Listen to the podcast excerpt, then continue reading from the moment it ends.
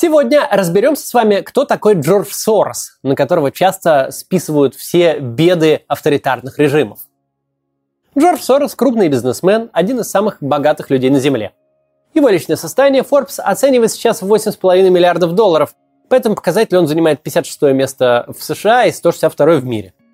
Однако надо учитывать, что в последние десятилетия Сорос передавал большую часть заработанных денег основанному им фонду.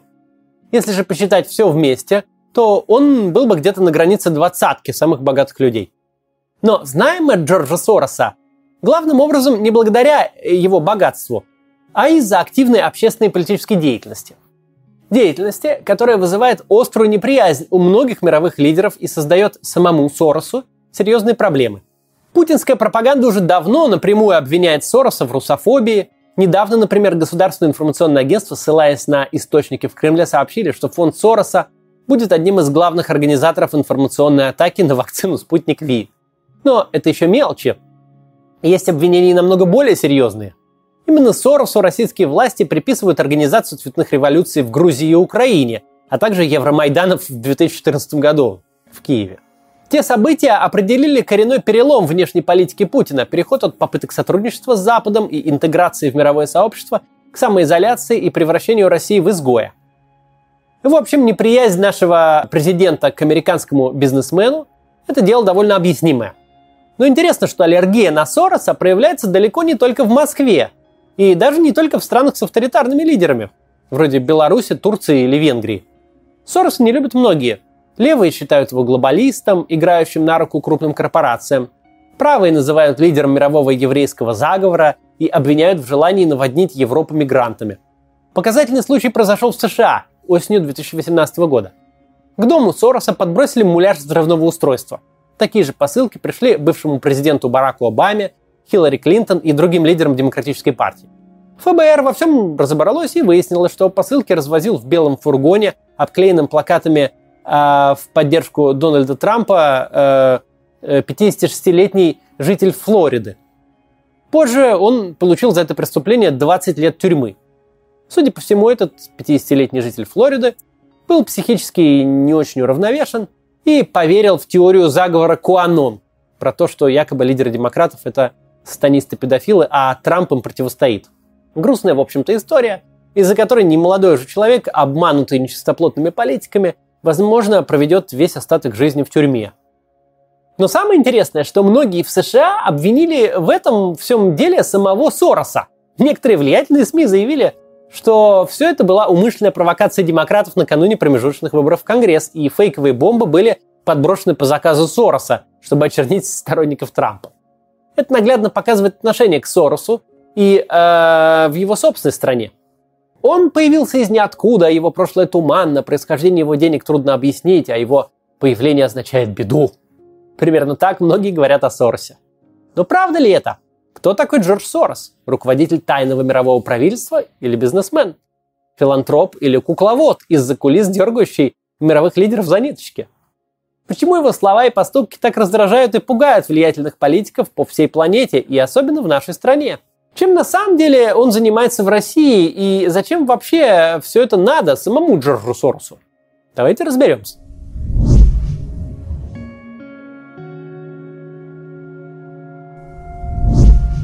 Дьордж Шварц. Именно так при рождении назвали будущего Джорджа Сороса. Родился он 12 августа 1930 года в Будапеште в еврейской семье. Его отец Тивадер Шварц, известный в городе адвокат, участвовал в Первой мировой войне, побывал в русском плену в Сибири и лишь после революции сумел сбежать и вернуться на родину. Тивадар э, вообще был любителем экстрима. Он и на фронт ушел не из-за большой любви к Австро-Венгерской империи, а чтобы испытать себя на прочность. Эту любовь к риску и опасности Джордж Сорос унаследовал от отца, и она ему очень пригодилась э, во время игры на бирже. Перед Второй мировой войной, опасаясь роста антисемитских настроений в стране, семья Шварц сменила еврейскую фамилию на венгерскую – Шорш. Э, в английском прочтении – Сорос. Когда в 1944 году Венгрию оккупировали нацисты, Тивадер приложил все свои связи и влияния в адвокатских кругах, а также навыки выживания в экстремальных условиях, чтобы спастись от уничтожения в машине Холокоста. Он изготовил для семьи поддельные документы, с которыми Соросы стали жить отдельно друг от друга, чтобы привлекать к себе как можно меньше внимания. Кроме того, Тивадер помог выжить и многим другим будапештским евреям, делая для них поддельные паспорта на венгерские фамилии.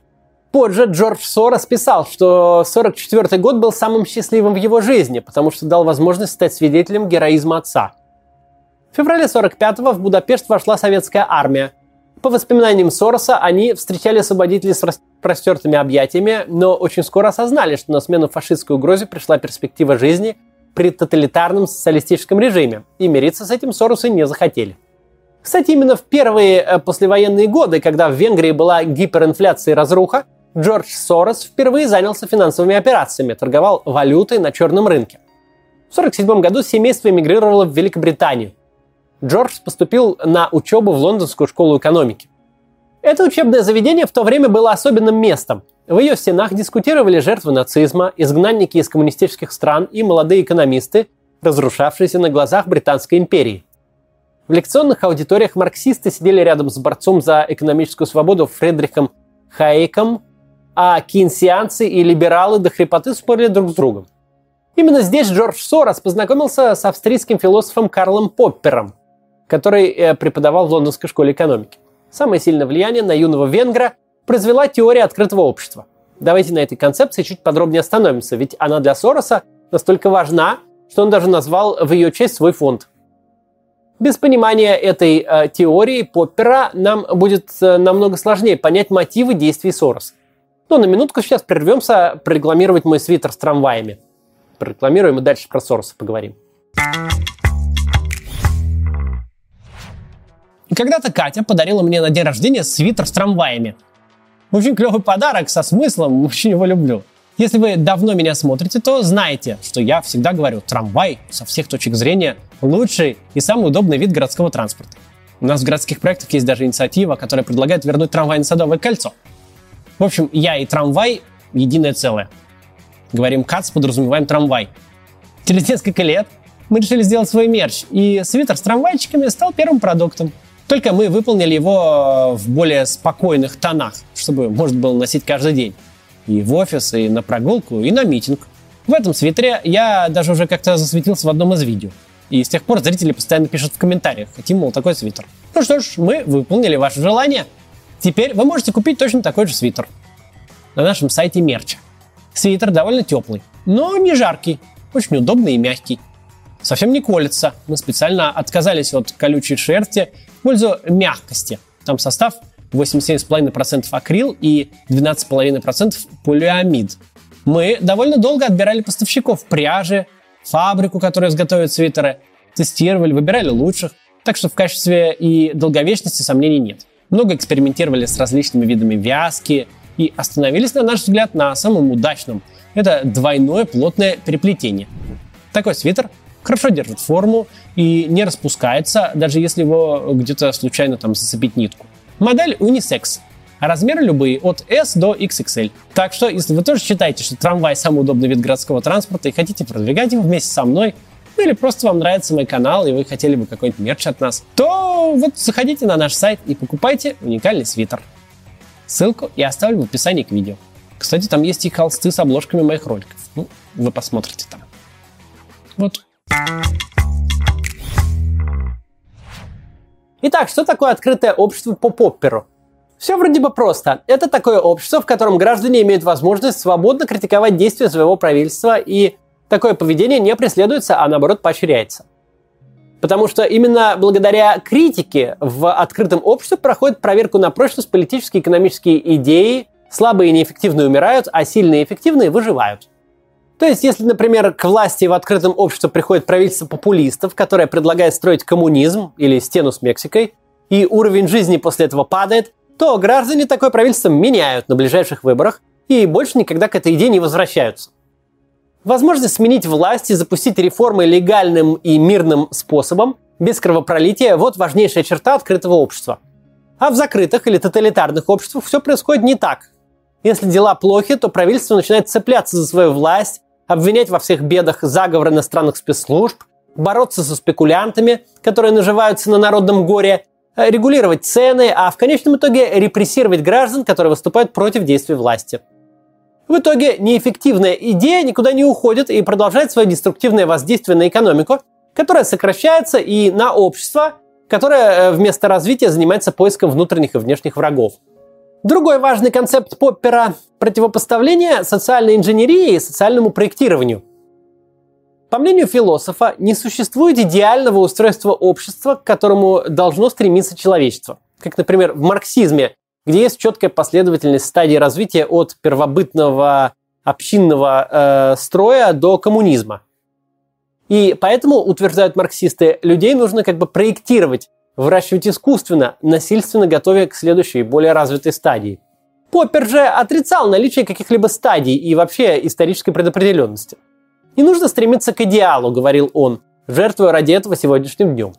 Типа поживем пока в бараке, зато потом при коммунизме, ух, как все будет хорошо. Такое Поппер не приветствовал. Открытое общество должно двигаться маленькими шагами, э, проверяя политические и экономические идеи на обоснованность и отбрасывать те из них, что не выдерживают проверку временем. И тогда оно постепенно придет к идеальному устройству, но каким оно будет, никто не знает. Это он и называл социальной инженерией. Такая вот довольно банальная по нынешним меркам идея о том, что свобода лучше, чем не свобода. Но для середины 20 века, когда только что был низложен нацизм, а коммунизм наоборот поднимал голову, когда даже во многих западноевропейских странах у руля стояли авторитарные правители, это было очень прогрессивной идеей. И вот эти идеи впитал молодой Джордж Сорос во время учебы в Лондонской школе экономики. Получив диплом, Сорос не превратился автоматически в востребованного специалиста. Ему пришлось сменить множество мест работы – не имеющих никакого отношения к профессии. Сорос работал спасателем в бассейне, официантом, сборщиком яблок и грузчиком. Наконец ему удалось получить место в небольшой брокерской конторе у одного своего соотечественника, но назвать это карьерным успехом тоже можно было только с большой натяжкой. Великобритания – консервативная страна, и на еврея-иммигранта из Венгрии здесь смотрели свысока. Стать своим для чопорных англичан Соросу было непросто. Совершенно другое дело Америка – огромный плавильный котел, где никому нет дела, откуда ты родом и кто твои родители. В 1956 году Джордж Сорос переехал в США, и его дела сразу пошли в гору. Довольно быстро он стал успешным трейдером и начал строить карьеру в одной из крупных брокерских компаний на Уолл-стрит, которая специализировалась на европейских фондовых рынках, дойдя в итоге до должности ее вице-президента. Сорос изобрел собственный метод трейдинга, перенеся идеи Карла Поппера на финансовый рынок – Согласно его теории, которую он назвал э, рефлексивностью, цена акций – вещь субъективная и зависит в основном не от бизнеса э, компаний, а от психологии и рефлексивных действий инвесторов. На нее в гораздо большей степени оказывают влияние внешние события, чем глубокий анализ акционерами годовой отчетности. Мысль для своего времени была довольно инновационная. В начале 70-х Сорос покинул свой пост, чтобы заняться собственным бизнесом. Он основал инвестиционный фонд «Квантум», Название тоже позаимствовано из работ Поппера. Главной идеей Сороса стала искать как раз такие бумаги, на цену которых могут вскоре сильно повлиять происходящие события и настроение людей. Например, он предположил, что арабо-израильская война 1973 года подстегнет американский конгресс инвестировать в боевую технику, поскольку конгрессменов и их избирателей пугают советские танки, принимавшие участие в конфликте на стране Египта. Сорос вложил огромные средства в акции оборонных компаний, и вскоре они действительно существенно выросли в цене. К 80-м его фонд накопил уже почти 400 миллионов долларов, увеличив стартовый капитал в 100 раз. А самого Сороса называли величайшим в мире фондовым менеджером. Он не боялся совершать чрезвычайно рискованные сделки, буквально ставя на кон все свое состояние. Без ошибок, конечно, не обходилось, но феноменальные успехи затмевали все. В 1992 году Сорос смог за один день заработать миллиард долларов, сыграв на неожиданном для всех падении курса фунта стерлингов. После этого он стал знаменитым на весь мир, как человек, который свалил Банк Англии. Некоторые финансисты считают, что попытка Сороса повторить эту операцию в 1997 году против азиатских валют вызвала мировой экономический кризис, который для России закончился знаменитым дефолтом 98-го. Но, скорее всего, влияние Сороса на эту ситуацию сильно преувеличено. Есть также точка зрения, что своим финансовым успехом Сорос обязан инсайдерской информации, э, то есть э, кто-то давал ему заранее важные сведения, которых не было у других инвесторов.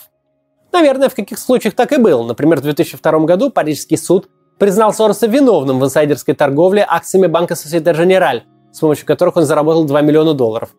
Но было бы неправильно объяснять все его сделки таким образом. Очевидно, что главным все-таки было чутье и понимание психологии людей. В 2011 году Сорос, а, которому тогда был уже 81 год, объявил, что перестает активно торговать на фондовых рынках. Впрочем, к этому времени такая торговля уже не была для него главным занятием в жизни. Еще в 1979 году Сорос основал благотворительный фонд «Открытое общество», Позже он превратился в целую сеть организаций, которую мы э, сегодня называем общим определением фонд Сороса.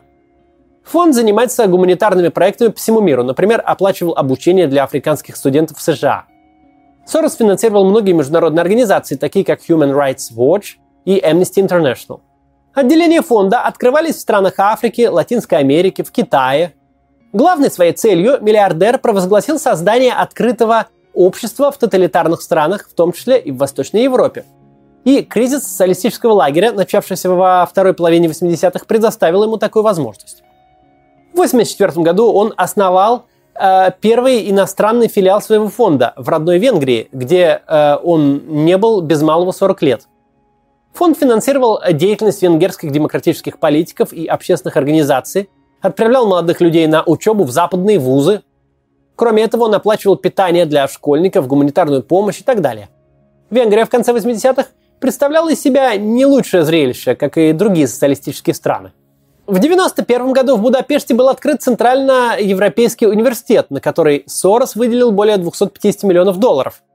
Через этот университет прошли тысячи студентов и аспирантов из самых разных стран мира.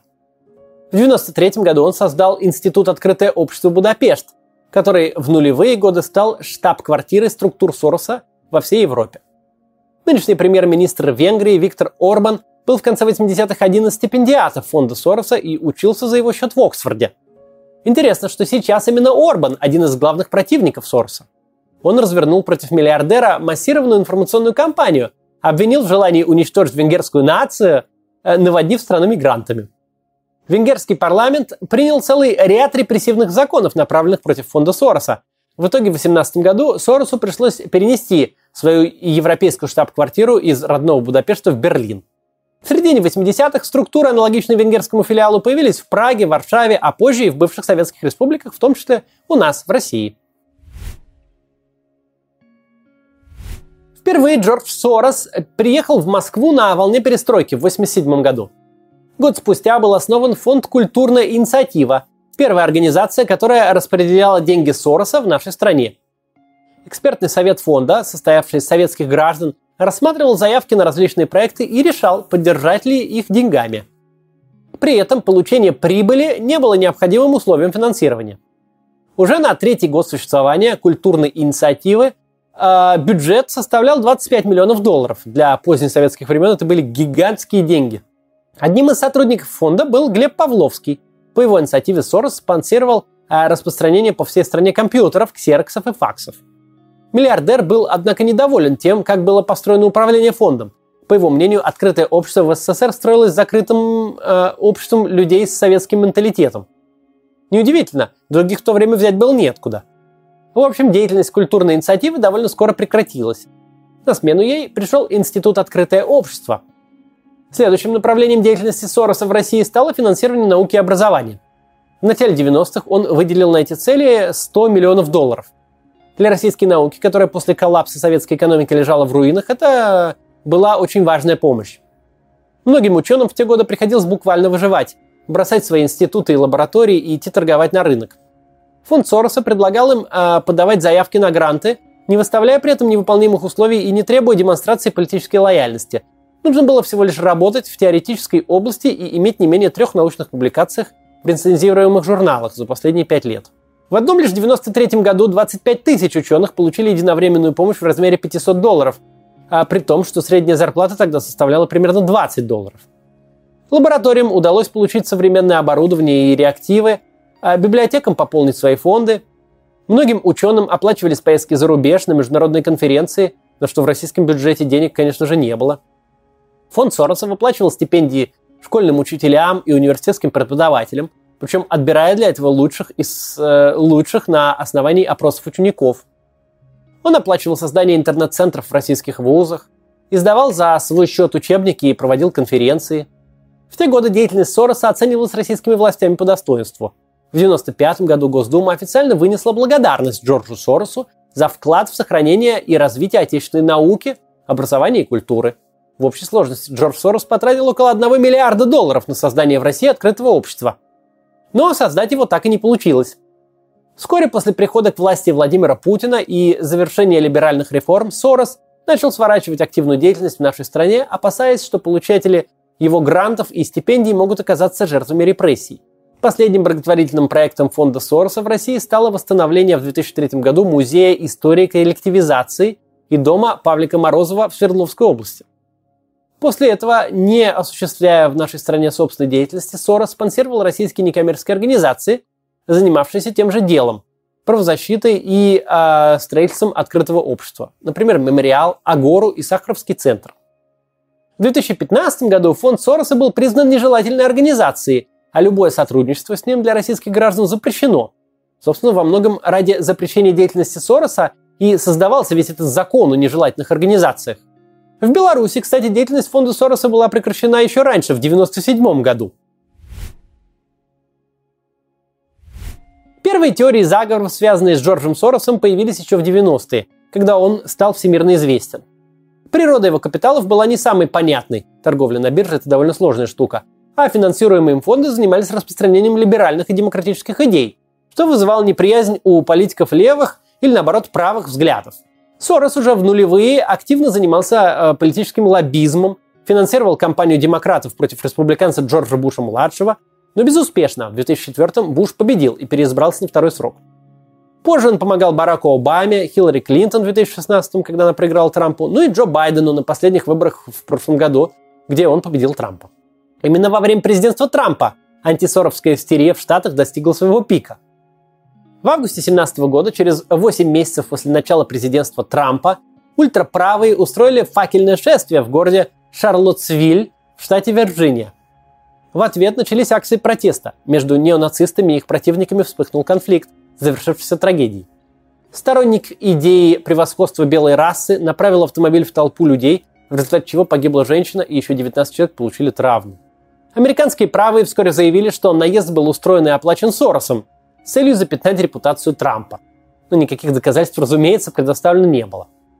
Позже Сороса обвинили в организации перевоза сотен тысяч мигрантов из Гондураса в США – Трамп даже ретвитнул видео, на котором мигрантам раздают наличные деньги, якобы полученные от Сороса. Все это оказалось фейком. Но не фейком был расстрел в октябре 2018 года 11 человек в синагоге Питтсбурга. Его совершил человек, помешанный на борьбе с Соросом и сионистским заговором, который тот якобы возглавляет. Это случилось через несколько дней после того, как самому Соросу прислали муляж взрывного устройства. С рассказа об этом я начал свой ролик. В общем, в США не любовь к Соросу и тяга к конспирологии полном смысле этого слова убивает. В России Сорос считается идеологом и организатором цветных революций, начиная с бульдозерной революции в Югославии в 2000 году, когда свой пост потерял президент Слободан Милошевич, и заканчивая Евромайданом в 2014 когда был свергнут Виктор Янукович, после чего Путин аннексировал Крым и развязал войну в Донбассе. Конечно, не обошлось без Сороса, по мнению российских властей, и в Грузии, где в 2003 году в ходе революции рос к власти пришел Михаил Саакашвили. Фонд Сороса в этих странах действительно работал, так же, как и в России в свое время, и в Венгрии, и еще в сотне стран по всему миру. Как и везде, он поддерживал там демократических политиков и организаций, целью которых было создание открытого общества. Но для конспирологического мышления российских властей этого было достаточно, чтобы обвинить Сороса в работе на американские спецслужбы и умышленном осуществлении революций, целью которых было установить в этих странах антироссийские режимы и вынудить их вступить в НАТО. На самом деле, э, все это полная ерунда, конечно же. Смена власти в Югославии, в Грузии в Украине произошла не потому, что Сорос или кто-то другой проплатил революцию, а потому, что авторитарные правители в этих странах пытались цепляться за власть, фальсифицировать итоги выборов, применять насилие против мирных протестующих. В общем, закрытое общество вступило в противостояние с открытым обществом и проиграло ему. Мы потеряли хорошие отношения с Грузией Украиной и теряем сейчас с Белоруссией вовсе не из-за Сороса. В Беларуси его фонд не ведет никакой деятельности уже почти 25 лет – мы теряем эти отношения из-за ошибочной политики Путина, который вместо развития собственной страны и создания процветающей экономики пытается играть в какие-то геополитические игры, в которых постоянно проигрывает. И все это за счет российских налогоплательщиков. Всегда очень удобно обвинить в своих проблемах кого-то другого. Сионистов, мировое правительство, рептилоидов или Джорджа Сороса. Это снимает с тебя вину и ответственность. Разве можешь ты противостоять могущественному еврейскому заговору во главе с Соросом? Но никаких всемирных заговоров не существует, а Джордж Сорос не таинственный иллюминат, а обычный человек родом из Будапешта, который разбогател благодаря своему уникальному чутью и таланту, а разбогатев, начал не дворцы строить с золотыми ёршиками, а вкладывать миллиарды долларов в идею строительства открытого общества и развития демократии. Идею, в которую он поверил еще на университетской скамье и трепетно пронес в своем сердце через всю жизнь. Идею, которая пугает авторитарных правителей по всему миру. Вот такая история. До завтра.